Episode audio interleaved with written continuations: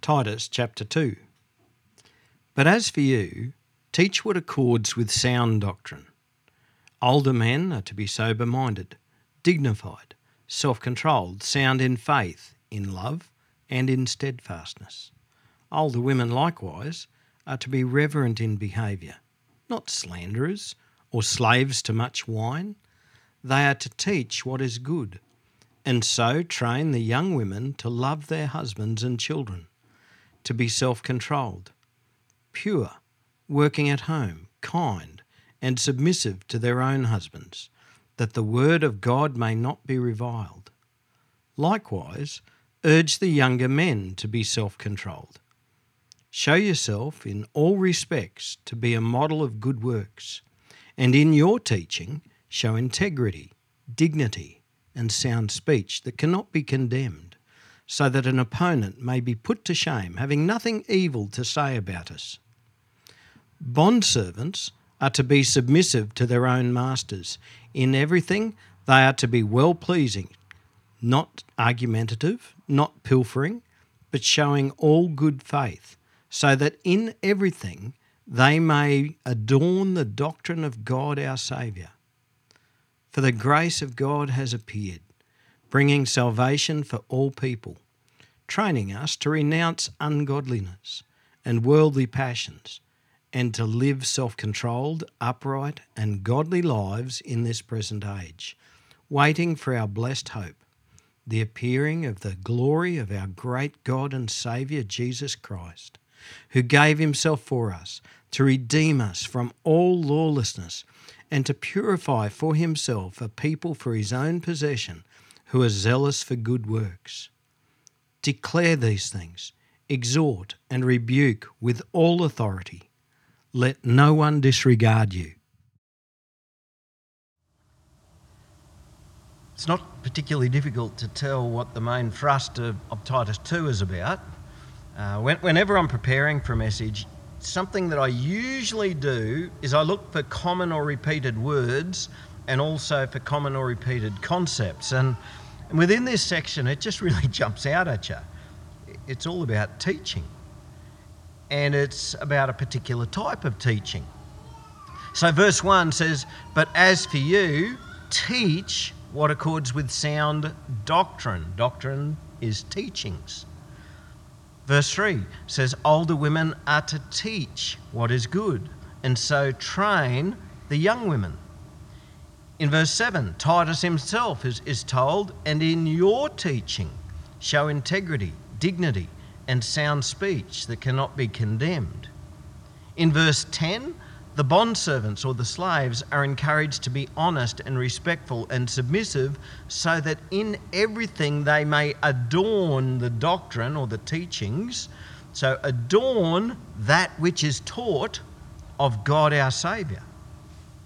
In verse 12, the grace of God has appeared, and it doesn't only bring salvation, but also, verse 12 says, training us to renounce ungodliness and worldly passions and to live self controlled, upright, and godly lives. And then in verse 15, Titus is told to declare, exhort, rebuke with all authority, and these are all teaching tools for Titus to make sure that the message is taught and not disregarded. It's all about teaching. Uh, now, back in chapter 1 from last week, uh, the false teachers, um, and in this case, the false teachers were what in other letters are called Judaizers. In, in this letter, they're referred to as the circumcision party. They were condemned because they were teaching what ought not to be taught. But now we get into chapter 2, and he's doubling down on the message but you've got to be teaching. It's got to be good teaching, and make sure that you're doing it. Now, when it comes to teaching, something that I've noticed within the church is the gullible and the undiscerning are easily led astray by false teaching. The proud, well, they just don't want to be taught at all. The unspiritual will delight in worldly teaching that tells them exactly what their flesh wants to hear. The academic, well, they may crave theological teaching to increase their knowledge, Now, that's not always a bad thing, but the faithful and the spiritual crave teaching that accords with sound doctrine and they put it into very practical action in their lives. Right? So, so this passage is all about teaching and how important it is to have teaching in the church. But the second thing that comes through is the repeated theme that keeps coming right through this, through this chapter is what sort of teaching Titus is to focus on. And the answer to that question might be a bit of a surprise to some of us. For those who are already saved, right, who have already come to faith in Christ, for these people, for us hopefully, it seems that the focus of our teaching should then become on good works and doing good works in our lives because we are already saved. Now, that gets the bristles up on some people because we're good Protestants and we're good evangelical Protestants at that. We've been taught that we're saved by grace alone, we're saved by faith alone. And this is all true. We are not saved by doing good works, that doesn't save us. And we, we all understand that, do we? Oh, good, good. But the problem is then that, that in our zeal to make sure that everybody does understand this, and that we're not saved by doing good works, and that we are only saved by the grace of God and by having faith in the Lord Jesus Christ, there are many folk who will then, therefore, despise and condemn any Bible teacher who gives, whose teaching ventures into the field of, you know what, we need to be doing good works. Um, I've experienced this like in my past that there have been some who would say, "Oh, he only ever teaches legalism. It's all about works. Because whenever they've heard teaching that Christians must do good works, in their way of thinking, this is the opposite to being saved by grace. But it is not at all the opposite of being saved by grace. This is what grace teaches us to do. Verse 11 says, For the grace of God has appeared, bringing salvation for all people. So, how are we saved? By the grace of God. But it continues talking about the grace of God in verse 12, training us to renounce ungodliness and worldly passions and to live self controlled, upright, and godly lives in this present age and it goes on then to describe what, describe this as being good works.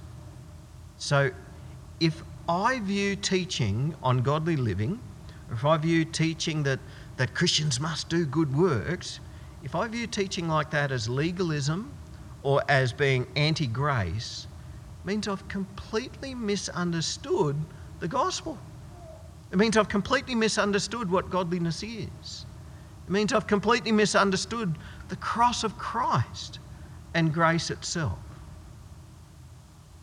So, because we're talking about good works, I thought I'll, I'll, get a bit of a feel for what the Bible says about this overall.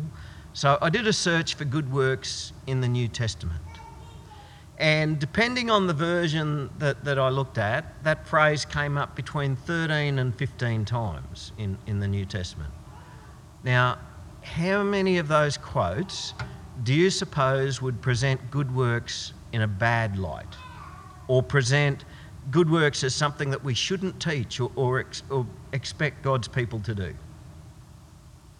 Zero. Zero. In every case, good works are a marvellous thing. Good works are an indicator of faithfulness. Good works are something that should be evident in the life of every believer. As new creations in Christ Jesus, we are created for good works. We are to be rich in good works, not, not seeking worldly riches. In fact, if we have worldly riches, we should use those to be rich in good works. We are to be devoted to good works. And this devotion to good works is something that we must learn to do. It doesn't always just happen naturally, we have to learn it. and we are to stir one another up to do good works. And I hope that we become that sort of people, that we do stir one another up to do what's good, to live righteously, to be holy. If we are not a people who are teaching one another and urging one another on to do good works, then we are not a people who live by grace. We are a people who don't understand grace. We're a people who don't understand the gospel, don't understand the heart of God, and, and even the, the, the purpose and the power of the cross of our Lord Jesus Christ. And if we are not stirring one another up to do good works, then we don't act as a people who belong to Christ. Now, in recent years, there has been one verse from the Old Testament, prophet Isaiah, and this verse has been trotted out time and time again to try and teach that good works are something to be repented of. Um, in Isaiah chapter 64, righteous acts are described as filthy rags. Do you, do you know that verse? Some of you do. Now, do you know why those righteous acts are described in that way? It's because he's talking about those who are supposed to be God's people, but they've rejected God. And they've rejected God's ways. And, and in most areas, they're just living abominable lives. At the end of chapter 63, which comes just before it, he says, We are like those who are not called by your name. Now, for us as Christians, without repentance and faith in the Lord Jesus Christ, we are not God's people. And so, what we are told to repent of is in Hebrews chapter 6, we're told to repent of dead works. What are dead works? Dead works is anything that we do as a rejection of God. But good works is not something to be repented of. As God's people, good works, we're told, is something that we are to devote ourselves to. And I stand by God's word on this. And here's why. As I said in, in Isaiah chapter 63 and 64, the condemnation was for those who were supposed to be God's people but they were being like those who are not called by his name. But in today's reading, verse 14 explains it how it should be for us. Now, this is really the purpose of the cross. Our great God and Saviour, Jesus Christ, now in verse 14, gave himself for us to redeem us from all lawlessness and to purify for himself a people for his own possession who are zealous for good works. God owns us. He owns us twice over, really. He created us, so He should own us. But the thing is, in our sin, at one time we rebelled against God.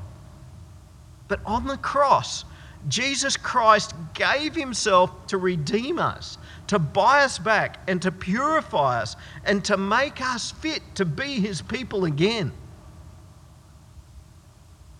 In our sin, we were totally unworthy to be called the people of God. Totally unworthy. But by the blood of Jesus and by grace and in his mercy, he has purified us and made us holy. We are indeed a people of his own possession. Now, as a people who belong to him, as a people whom he owns, our character cannot be anything other than being zealous for good works. Now, I actually find it shameful uh, that, well, it shames the Christian church that I need to explain this. I, I mean, this should be Christianity 101. We're saved by grace, not by doing good works, but we are saved to do good works. Being saved is such a practical thing. It is so life changing. It is being born again. We are no longer what we once were. And it appears that, that the problem in the church at Crete, where Titus was, was there was a contingent who wrongly taught the need for all of these religious rules and regulations. That's what the circumcision party did. And that's what we talked about last week. But by their actions, they were not godly. Why? Because they weren't doing good works. They were teaching the need for what's called dead works without doing good works. So, verse 1 Titus, teach what accords with sound doctrine teachings. So, when it comes to, to righteousness and good works, what does that look like? And the way that he addresses this is he breaks it up into different groups of people. Um, now, of course, for doing good works, a lot of this applies to all of us. But then certain groups of people sometimes need extra bits of advice. So, first of all, he talks to the older men. Is there any older men here? No. Jake's pointing at me. Um, now, the thing is, back then, an older man probably would have been 30 or 40 years old, right? Life expectancy not quite as long as today. Patting Alex is back there, good to see. Yep. Let's say mature men, mature men, older men, are to be sober minded Yep, that means that we shouldn't be drunks. But more than that, it, it, it's talking about not being easily led by the mob. We have to be clear thinking. They're to be dignified. Uh, so his actions and his demeanour should be worthy of respect. Self control means reasonable, prudent, sound in faith so, to have a, a healthy trust in God, to be sound in love. And why not? I mean, Jesus said to his disciples, You will be known as my disciples because you love one another. And they are to be sound in steadfastness, having a firm, unshakable faith. Older women, like the older men, are to be reverent in behaviour. So, pretty much all of what we're hearing described here is being reverent in behaviour. They are to not be slanderers. Now, oh, what's a slanderer?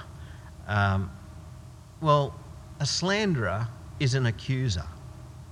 And accusations are pretty much the foundation of gossip. And to share accusations, whether they be true or whether they be false, makes one a slanderer, and that's, as people of Christ, we're not meant to be. Not slaves of too much wine. Now, this is something that keeps coming up through this list, um, and it's very relevant to our culture. In our culture, uh, drinking alcohol and drinking it in excess is very much a part of our culture. And it's a blight on the Christian church when when we enter into that culture of drinking too much alcohol. It reflects badly on our Lord if we are drunks. It gives Jesus a bad name. They are to teach what is good. Uh, but who are they to teach? The older women are to teach the younger women. Now, back in 1 Timothy chapter 2, and we covered that a few months ago, uh, Paul said something which isn't very popular uh, to a community that values equal opportunity. He said, I do not permit a woman to teach or to exercise authority over a man. Now, does that mean that there is no role for a woman in teaching? Of course not. And we're given an example of it here. Older women are to train younger women. And I get this. As a pastor and as a teacher, my calling and my duty is to teach the Word of God. And to help us as a group to, to, to understand it and to help us to know how we can apply it in different situations in life. But I am very aware, I'm fully aware of my many shortcomings. On some issues, I am totally naive. Um, how could I, as a bloke, possibly be able to teach everything that a woman needs to know about how to practically apply her faith to being a woman and being a wife and being a mother? How could I possibly share with a newly widowed woman from my own experience about what life's going to be like for her now and from now on and, and how she can apply the scriptures and teachings of Jesus to her life? And so, older women are to reach into their vast experience of, of living as women of God throughout the years and all of the circumstances that they've had to deal with in life. And they get alongside the younger women and they teach. They teach the younger women how to apply and how to live as godly women. They are to lo- teach them to love their husbands and children. Now, who would have thought that you need to teach someone that? I mean, as a husband, I just assume that I'm just naturally lovable. Why, why, why would my wife not love me? Um, why are you laughing so much? Um, now, I suspect one of the reasons that the divorce rate is so high today is because we generally understand love as being something that you fall into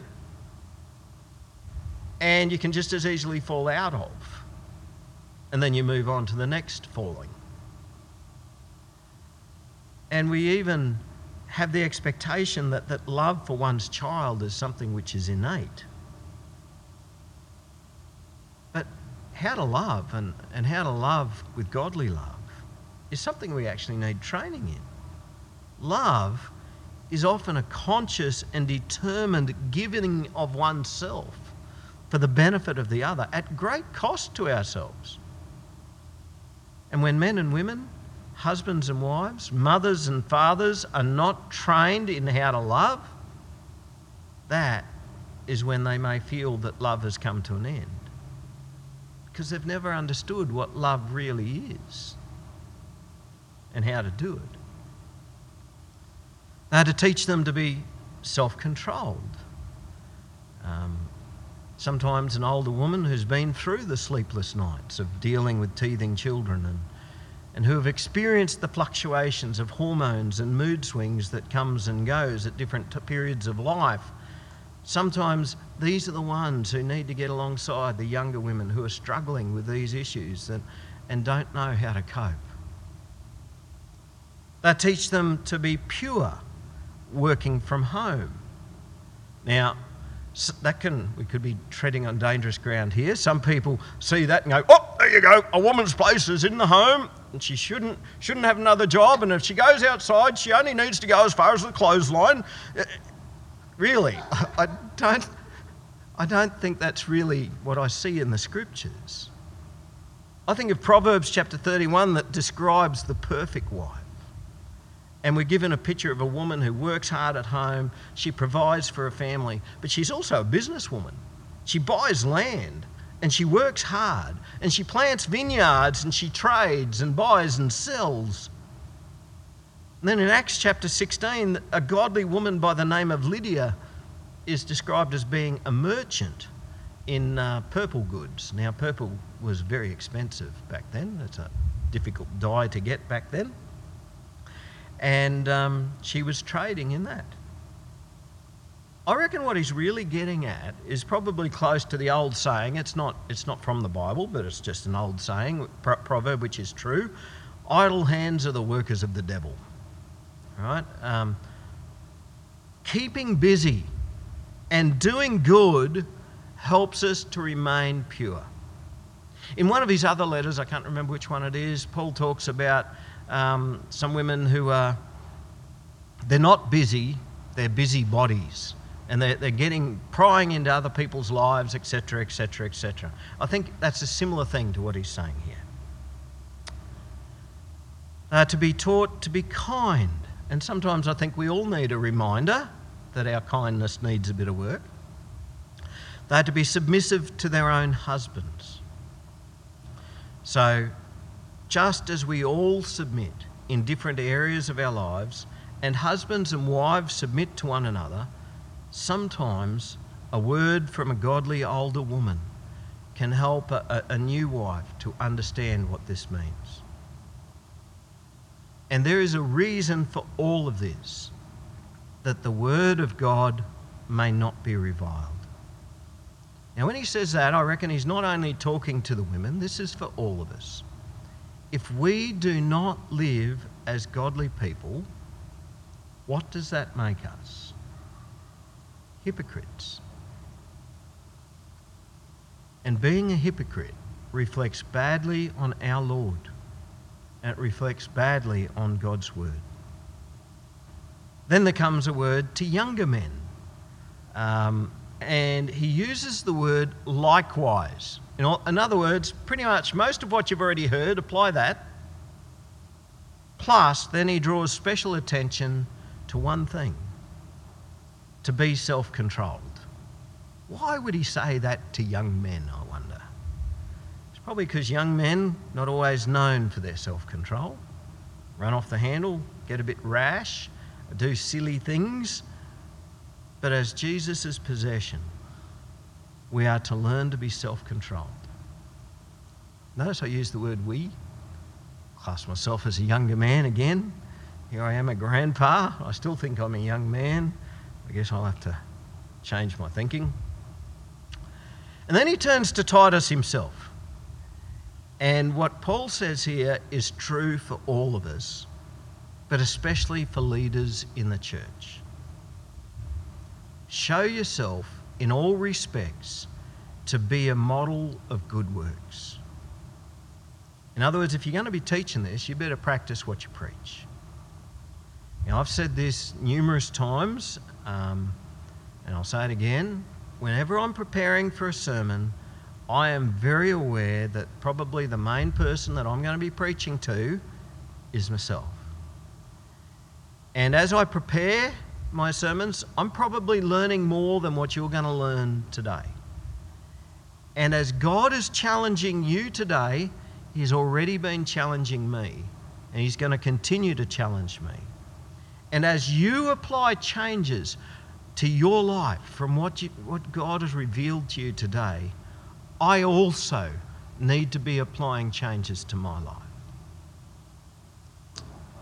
So, show yourself in all respects to be a model of good works. And even the way that one teaches this is important. He says, In your teaching, show integrity, dignity, sound speech that cannot be condemned.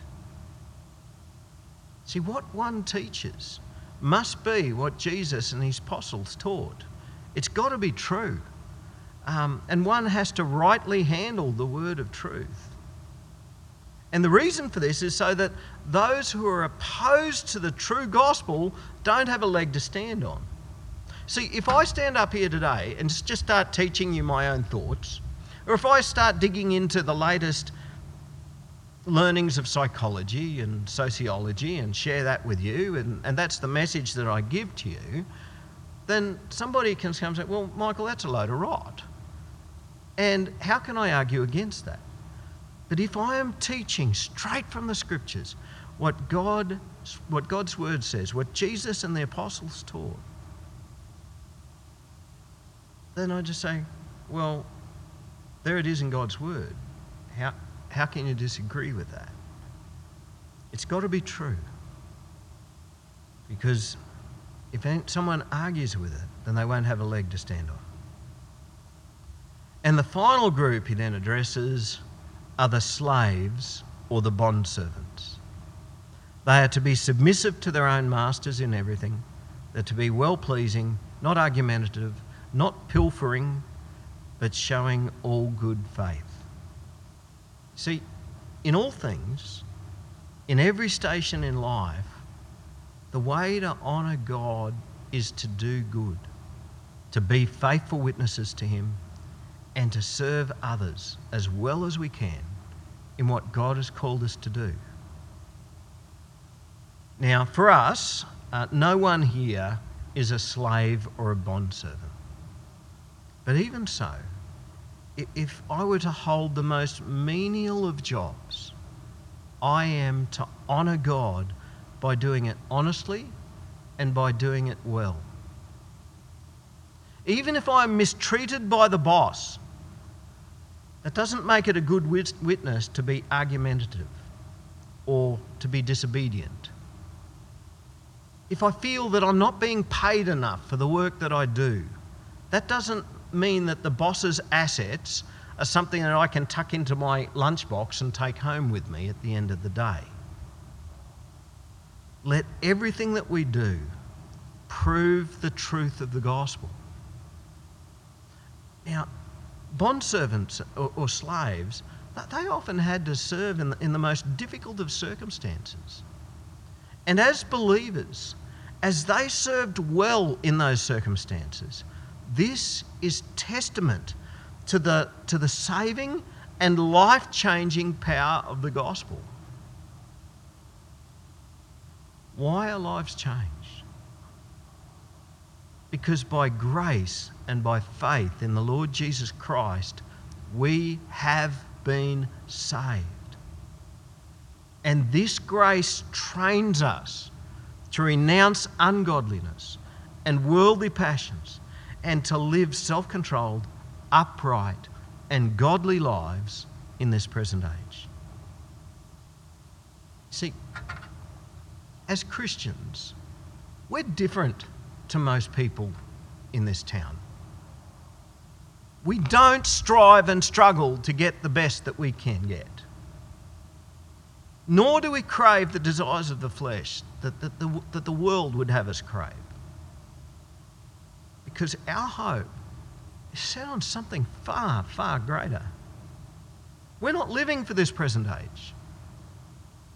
And sometimes we need to remind ourselves of this. When everyone else is striving and they seem to be accumulating or, or whatever they're doing, and we think, oh, we've got to try and keep up. Sometimes we need to remind ourselves, hey, I'm actually different to them. My hope isn't set on this age. As verse 13 says, we are waiting for the blessed hope, the appearing of the glory of our great God and Saviour, Jesus Christ.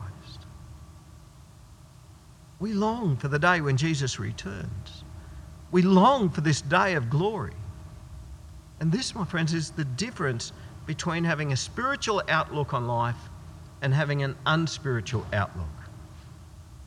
Spiritual men and spiritual women live not for this present age, but for the age to come. And as we live for the age to come, we know that we are His own possession, zealous for good works. And so, chapter 2 concludes with Paul telling Titus, Declare these things, exhort and rebuke with all authority. Let no one disregard you.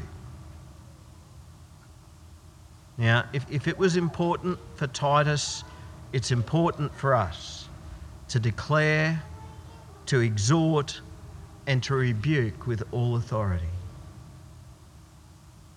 Living righteously, doing good works, is the way we honour Jesus as we wait for his glorious coming. Let's pray. Heavenly Father, we thank you that you have saved us by grace. We were totally lost. No good works could, could ever be good enough to pay for the sin that we've committed. And so we thank you that Jesus Christ gave himself on the cross that we might receive mercy and be saved. Lord, how great and how wonderful is this salvation. And what a blessing it is to be redeemed, to be a people for your own possession. Lord, help us to live as your people living righteously, doing good, being at all times a people of justice and mercy and love. And while we await your glorious coming, may we be a people who bring you honour and glory in this present age. In Jesus' name, Amen.